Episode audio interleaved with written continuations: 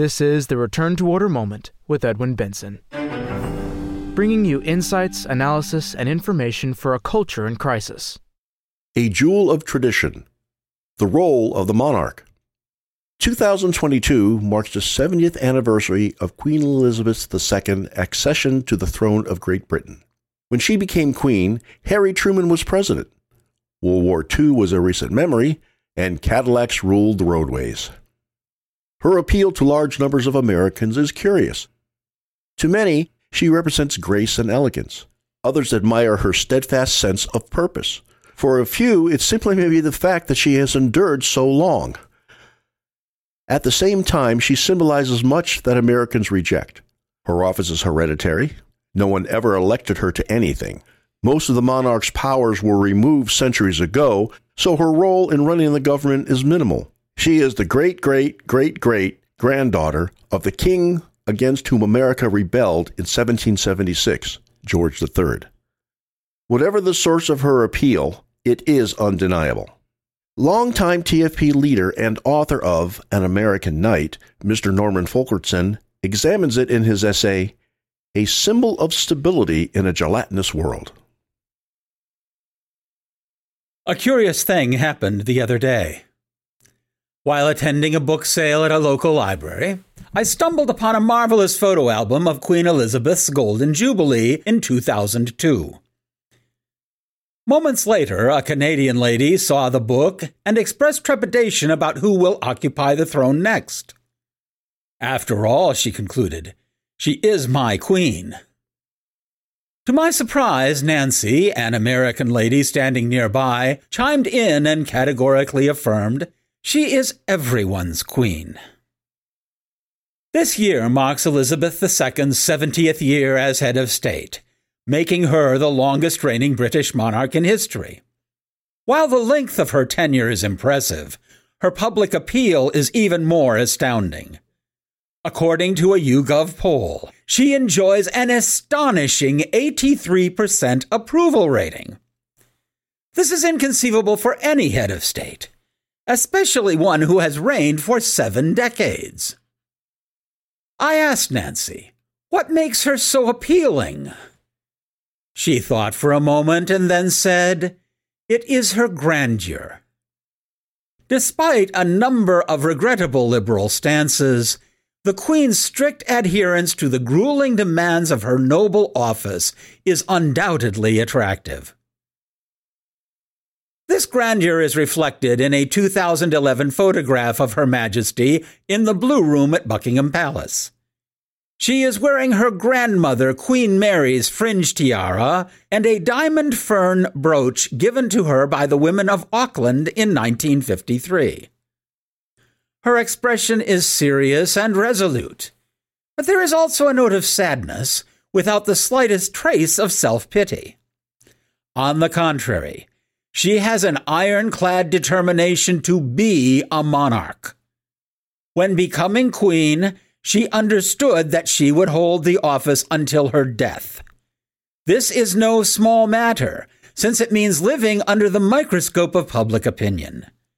The world scrutinizes her every gesture. On top of her royal duties are the weighty problems of motherhood, with a family that has had its share of heartaches and tragedies. Yet through it all, the Queen always maintains a spotless comportment. We can appreciate her dignity by comparing it with that of the current Prime Minister, Boris Johnson. In his photo, we do not see the gravitas of the Queen, but the cynical smirk of one who does not seem to take his office seriously. Whereas Queen Elizabeth is always impeccable, he has the disheveled look of a teenager without responsibilities. I showed his photo to Nancy, who accurately described him as messy. We expect much more from a man in a leadership position, especially with his pedigree. Indeed, Mr. Johnson has not only received an Oxford education, but he is also distantly related to King George II. Some say his unkempt appearance is politically calculated to mask his privileged upbringing to better appeal to the masses. If that be the case, he is thumbing his nose at Great Britain's historical past, so well represented by Queen Elizabeth II. We can easily reduce this analysis to mere externals. However, we sense that the exterior only reflects internal attitudes. Unfortunately, a comb will not solve the problem of our modern day bureaucrats like Mr. Johnson. What is needed is a restored love for tradition. As the Queen celebrates her Platinum Jubilee this year, we could look upon her last 70 years and say she is truly a symbol of stability in a gelatinous world of uncertainty and chaos. In this sense, she is, as Nancy said, everyone's queen. The same sense of purpose and steadfastness that Mr. Fulkerson sees in Queen Elizabeth was present in many monarchs, past and present. Obviously, different times call for different skills from the monarch, but the same steel in the spine is present. St. Ferdinand III was the king of part of modern day Spain. He ruled Castile from 1217 until his death in 1252. At the time, a reign of 35 years was remarkable, especially since Ferdinand III was a warrior king. In the following essay, Stacy Heiserman explains his importance. So the Return to Order moment presents King St. Ferdinand III and his conquest for Christ. This article was originally published in the May June 2021 issue of Crusade magazine. It is a battle to remain faithful and strong. St. Ferdinand III was a king, husband, father, and warrior, whose battle for his soul was just as vigorous as his renowned crusades against the Moors. His cousin, St. Louis IX, King of France, is generally familiar to Christians and Catholics in the West, but King St. Ferdinand's story could use a bit of dusting off. His practices as a man of faith are invaluable to men of any generation, for he combined the virtues of a saint with the courage of a soldier. St. Ferdinand III, King of Castile and Leon, was born in 1198 to Alfonso IX, King of Leon, and Doña Berenguera of Castile. Ferdinand's childhood was wrought with uncertainties. The marriage of his parents was annulled by the Holy Father due to the blood relationship between the spouses. With a broken heart but peaceful soul, Doña Berenguera was welcomed with open arms back into the court of Castile. Eventually, her happiness increased when her children were allowed to join her there. Of all her children, Ferdinand held a special place in the mother's heart. When Ferdinand was around 10 years old, he was consumed with such an extreme illness that all believed death loomed over him. His devoted mother raced with the child, accompanied by knights and ladies, to the chapel of Santa Maria de Oña, where the repulsive sores on his little body miraculously disappeared. After this episode, a change appeared in the boy. He was often found kneeling before an image of Our Lady, praying the little office. From this tender age, the future king began to recognize his God given mission to expel the Moors from Spain and to propagate the holy Catholic faith within his beloved country. In the early 8th century, a major part of the Iberian Peninsula was taken from the Visigoths by the Moors. Not until the 11th century were Christian kingdoms in Spain powerful enough to reconquer some of the lost territories. However, much of the land still required liberation from the hands of the Muslims. Ferdinand's enthusiasm to reconquer Spain for Christ and Our Lady never faded, but it did mature. Now, as a young man, Ferdinand would close his eyes after receiving the Blessed Sacrament and ponder the great labors he would need, want to suffer for Christ. He fearlessly told his mother, I tell Jesus that he is my king and I am his knight, and that I want to suffer great labors for him in wars against the Moors, that I want to shed my blood for him, and that his glorious mother is my lady. Growing up, Ferdinand encountered pious and courageous models, such as his grandfather and mother, and ones less so, such as his father. His eyes glistened with enthusiasm, as would be the reaction of many boys of today when he listened to his grandfather's exhilarating stories of battle. But when he observed his father's failures, Ferdinand became fearful of falling into the same corrupt habits. Still, he obediently heeded his father's summons to the court in Leon. As all good men possess a plan of action on spiritual battlefields as well as physical ones, the young man departed for Leon spiritually armed for battle. A man of balance, he lived not as a hermit isolated from society, but instead combined asceticism with the practical sense of the realities of his position. To become accustomed to leadership, Ferdinand trudged through the fields of Leon in the rain and snow. When asked about his laborious excursions, he explained, Since in war I shall have to command many men who know how to suffer, and who will not appreciate it if I do not know how to suffer with them. He maintained silence about the private penances performed within the walls of his room. However, when he returned to Castile, a statue of Our Lady and a bloody scourge near his bedside wordlessly told his mother he had preserved his innocence within his father's court. The young man's spirit of sacrifice never faded, for later, during times of battle, King Ferdinand wore his armor day and night for the sake of both preparedness and sacrifice. Never did he order his men to do anything he would not do. For this reason, he would include himself in tedious duties, such as the strict night guard rotation. Sooner than expected, Ferdinand was called upon to implement his leadership capabilities. Upon the death of Henry I in 1217, Dona Berenguera was proclaimed Queen of Castile. Immediately, the queen sent for her son and proceeded to renounce the crown, transferring it to the head of Ferdinand with the approval of the nobles present. Before long, King Alfonso IX of Leon declared war on his son, with the intention of seizing Ferdinand's crown. His father's hostility was a blow and a true sorrow for Ferdinand. He often knelt alone at night in the palace chapel to pray. He asked God to deliver him from a trial more fearsome than death, for he was repulsed at the idea of making war on his own father. Always he sought out his counselor, our Lord. He developed a habit of spending the night before every battle in prayer before an image of Christ. His confidence in God was so great that all had developed a tremendous respect for his spirituality. His vassals were also proud of his strength and wisdom.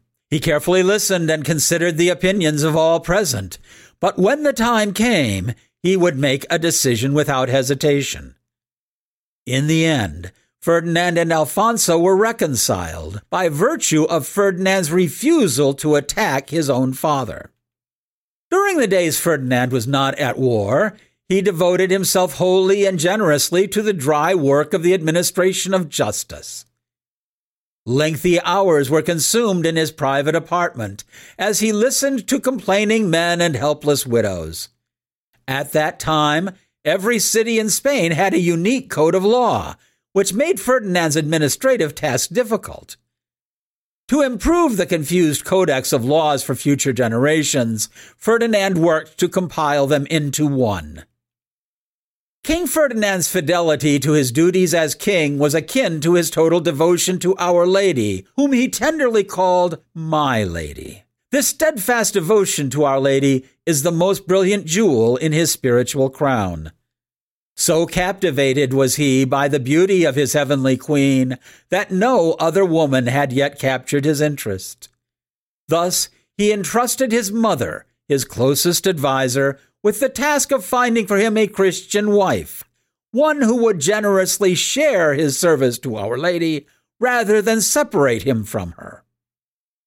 So it was that Princess Beatrice, daughter of Philip of Swabia, King of Germany, and renowned for her piety, purity, and beauty, entered Ferdinand's life. Together they produced seven sons and three daughters, two of the children dying quite young. After their marriage, Beatrice bequeathed her royal husband and knight with a token of her virtue, a small ivory statue of Our Lady. From that time forward, Ferdinand fixed the statue to a hook on his saddle and carried Our Lady with him into battle. It is no wonder, then, that King Ferdinand III never lost a single battle. Besides Our Lady's presence at his side, Ferdinand's vigils before the Blessed Sacrament were also invaluable to his faith and his victories. These prayer vigils gave him a clear understanding of the vocation to which Christ was calling him, a renunciation of comforts. In the camp, he came to know what it was to be truly hungry and thirsty. Wars, sleepless nights away from home, wounds, and betrayals became his daily bread. Yet he felt an eagerness to embrace all the crosses of the crusade, both large and small. Ferdinand's one solace lay in this. Every morning, his battle tent became like a cathedral, complete with the reverent offering of the holy sacrifice of the Mass. The sufferings of those arduous campaigns and constant danger of life did not fail to receive their earthly reward. Before long, the Moors and Moslem cities trembled at the sight of Ferdinand's armies. Fearsome as his warriors were, Ferdinand did not allow the power to cloud his just judgment. He believed that true masculinity is not to be paralleled with brute force, and so he gently spared the towns that offered tribute. He could not annihilate an enemy willing to surrender peacefully. One such example of King Ferdinand's regard for justice is found in his meeting with King Zayed of Valencia. Zayed, a Moor, was frightened when notified that the mighty army from Castile had established its general quarters so near to his own frontiers. He swiftly sent an embassy to request a peace conference. Accepting the meeting, Ferdinand guaranteed that the Moor would be respected within his Christian lands. Everywhere Zayed went, he was regarded with the honor due to his dignity as king. When the moment arrived for the Moor to appear in the Castilian's presence, Zayed lowered himself to kiss Ferdinand's hand. Instead of complying, Ferdinand lifted him up and embraced him as a friend, offering the king a chair at his side under the canopy. Through this small action, King Zayed became convinced that Ferdinand of Castile was courageous and good. Ferdinand not only won the Moor's heart, but also his soul for the Valencian king was later baptized and dethroned by the Moors. The Communion of Saints supports its members, and Saint Isidore of Seville's aid to Ferdinand is no exception. It was Saint Isidore who guided the fortunes of Ferdinand after the death of his father, King Alfonso IX. Much to his dismay and sorrow, Ferdinand was betrayed in his father's will when the kingdom of Leon was left to King Alfonso's daughters, Dona Sancha and Dona Dulce. Being daughters of the ruling monarch of Spain, the young women were known as the Infantas. As a consequence, the young and rash Count Don Diego Lopez appointed himself protector of the Infantas. Recklessly, the Count invaded the church of St. Isidore for use as a fortress. He forced the monks to support the cause of the Infantas when they actually preferred Ferdinand. Satisfied and vainglorious, Count Don Diego suddenly developed a strong headache, which soon became so intense that he was found moaning and crying out. Pale with distorted features, he explained, St. Isidore is killing me. His friends rushed him to the tomb of St. Isidore, where he begged forgiveness and swore to leave King Ferdinand in peace. Amazingly, the Count was cured of his illness, and the Infantas soon relinquished the throne of Leon to their stepbrother. Hence, the two kingdoms of Castile and Leon became united under King Ferdinand. As King of Castile and Leon, Ferdinand continued to gloriously reconquer lands for the faith. It was well known to the army of Ferdinand that the king could not bear to place one of his vassals in greater danger than himself. This noble conduct rang true when the fearsome Christian army planned to conquer Cordoba. Upon evaluating the best way to seize the city, King Ferdinand decided that they would need to first seize a strong castle. Before that, they must seize the bridge, a dangerous feat. This task the king reserved for himself, which resulted in multiple disputes from his men. You, Lord, never do such a thing. Remember that a wide and deep river separates you from the army, and all the Moors are at your back. If they would attack, Lord, how could we come four miles to your aid? The king ordered silence and reminded his men that our Lord would defend him. That night, the Moors witnessed the purple flag of Castile and the cross of Jesus Christ victoriously wave over what was once their tower. After Cordoba was conquered, Ferdinand led a grand procession into the city, followed by several bishops, the clergy, and the military orders. In the mosque, which was purified and consecrated as a cathedral, Ferdinand discovered the bells of Santiago de Compostela. In 997, El Mansur had sacked Santiago and used the backs of chained Christians to carry the bells to the Cathedral of Cordoba. Ferdinand promptly ordered the Moslem captives to return the bells to the Cathedral of Santiago so that they may once again give glory to God in the place they belonged. Even back in Castile, Ferdinand desired to give glory to God through his family life. It was important to Ferdinand to fulfill his strenuous duties well, that he balanced them with enjoyable pastimes. The king rarely went a day without hunting, and he encouraged his knights to participate in this agreeable sport. To the men, these games were future victories in battle, in the evening, the music and jokes of the fools and jesters pleased the king and his family, as did extended games of chess and the like. Apart from enjoyable activities with his family, it was important to Ferdinand that his sons witness the spirit of sacrifice required of any man of virtue. The pious king was also a model of manhood to his sons. Like all boys, Ferdinand's son Alfonso based his idealism on modeling himself beside his father. Because of the courageous example set before him, Alfonso witnessed the harshness of the life of a crusader, but did not shy away from that life. During the campaigns, Alfonso was told that his father slept in the open air, sometimes in the rain and cold weather. Enthusiastically, the young boy threw himself on the ground that very night. Also, like his father, the youth earnestly made his confession on the eve of battle. Yet Ferdinand's example of true masculinity to his sons did not end on the battlefield.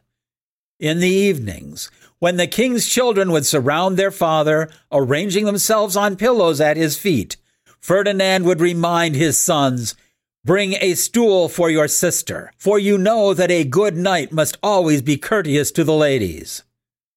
When he convalesced between battles, Ferdinand inspired his sons with story times of great heroes. Then he would look for his young daughter Berengaria, for whom he held a special fondness. As soon as Berengaria noticed him free of obligations, the girl hurried to find a place near her father. During their intimate talks, she listened with wonder to the examples of strong and saintly maidens set before her. With intense pain of separation, but joy in the love of Christ, the king eventually escorted his cherished daughter into the royal monastery of Santa Maria de las Huelgas, where she fulfilled her dream of exchanging her rank and place for humility and a poor, hard bed. After the death of his first wife Beatrice, Ferdinand's mother worried for the young king and his many children, and desired to see him married once again. In 1237, Ferdinand wed Joan of Ponthieu, the virtuous, graceful, and intelligent daughter of a count. He developed a great love for Queen Joan, who accompanied him to the encampments and earned the admiration of her people. Ferdinand enjoyed her confidence and said that to die a thousand times would be more preferable than to violate the trust of his wife. As appealing as life in the castle was to King Ferdinand, he yearned to purify the remainder of Spain. The siege of Seville promised to be the most challenging but most rewarding of all Ferdinand's conquests. As campaign life began for the 3,000 men that comprised Ferdinand's army, there were so few of them that they had to simultaneously maintain a constant blockade on the city and guard the herds grazing on the plains that supplied them with necessary food. Their manpower was also drained by their vigilance of two unconquered strongholds, Lebrija and Jerez, further down the river. By the end of October, as the result of six months without a drop of rain, the good men endured a severe drought with no harvest, therefore nothing to eat for the Christian soldiers. Undeterred, the men continued to fight. On the anniversary of his mother's death, Ferdinand concluded that he must leave for Acala de Guardera to pray and do penance for rain. With only a piece of bread and some water, the king set off. Upon arrival, he laid aside his armor in exchange for a humble tunic and placed a cord around his neck, as was his habit during penitential practices. For two days he prayed for rain, but not a small cloud formed. Finally, on the third day, after the king had not eaten a crumb, his confessor, Don Raimundo, intervened to convince Ferdinand to eat something. At almost midnight, the priest was en route to the king's quarters to recite matins when he heard the king exclaim, Holy Mary, my mistress and my mother. He ran to find Ferdinand kneeling, his arms in the form of a cross, while rain dripped steadily outside. In the strictest confidence, Ferdinand opened his heart to his confessor. He had seen a vision of Our Lady, and nothing could compare to the motherly smile she gave him. He would never forget it. During the conquest of Seville, Ferdinand, who was usually energetic and optimistic, became relentlessly oppressed by doubt and sorrow. He who had beheld the Blessed Mother and had been told by Saint Isidore that he would reconquer Seville began to fear that he might die before that imperative victory took place. Despite Ferdinand's deep anguish, there was no discernible change in his appearance. Only Queen Joan understood Ferdinand and remained within the camp to console him. She perceived the special tenderness that her husband had for Our Lady and correctly deduced that he had seen her in a vision. He often complained that no artist could produce a lifelike image of her, particularly her smile. Under cover of secrecy, the Queen commissioned artists to sculpt a true image of Our Lady. Meanwhile, aided by her ladies in waiting, the Queen sewed garments for the statue. At last, the statue was complete. The next morning, when the king arrived in the chapel to recite prime and attend Holy Mass, he was captivated as he beheld the exquisite beauty of his lady. This is the Virgin of the Kings, he blissfully exclaimed. After 16 months of brutal warfare, the Moors, driven by famine within the walls of Seville, thrice attempted negotiations with King Ferdinand. Resolute, the king accepted no conditions, but demanded a total surrender of the city with complete evacuation. In November of 1248, Ferdinand's youthful dreams of fighting without truce or rest for a holy ideal were realized when the city of Seville surrendered. Unlike the victories of other kings, Ferdinand's victory was not for his own honor, but for the glory of God and Our Lady. Humbly accepting the advice of a court jester, Ferdinand remained in Seville and made the sacrifice of never returning to his beloved Castile, lest the Moors return to the best city in the world, as he christened Seville. At his deathbed in 1252, the king laid down his royalty before the divine royalty of Christ. His parting counsel to his son and heir was to above all else, do good and save his soul. Atop the resting place of Saint Ferdinand III, King of Castile and Leon, is the Cathedral of Seville. In the Cathedral of Seville is enthroned the Virgin of the Kings. Saint Ferdinand's body remains incorrupt to this day, for it is embalmed with the rich perfume of his virtue and faith. Of all earthly kings, only his majesty has not passed away like the things of this earth. This concludes A Jewel of Tradition The Role of the Monarch. Thank you so much for listening. Return to Order, of which this podcast is only a part, strives to be a source of light in a dark and disordered world. Your prayers are appreciated. If you have enjoyed this podcast, we ask you to subscribe and give us a five star rating with the service through which you are listening to it. Increased subscriptions and high ratings mean that more people will be directed to the Return to Order moment when searching for new podcasts. So, by rating us, you can help Return to Order be more effective. In addition, subscribers gain access to all the previous episodes of the Return to Order Moment. We would also like to recommend the book which spells out our motivations behind our work. Mr. John Horvat's book, Return to Order, is available as a free download through our website, www.returntoorder.org, or in printed and recorded form through our bookstore. All rights are reserved. Copyright 2022 by the American Society for the Defense of Tradition, Family and Property, TFP.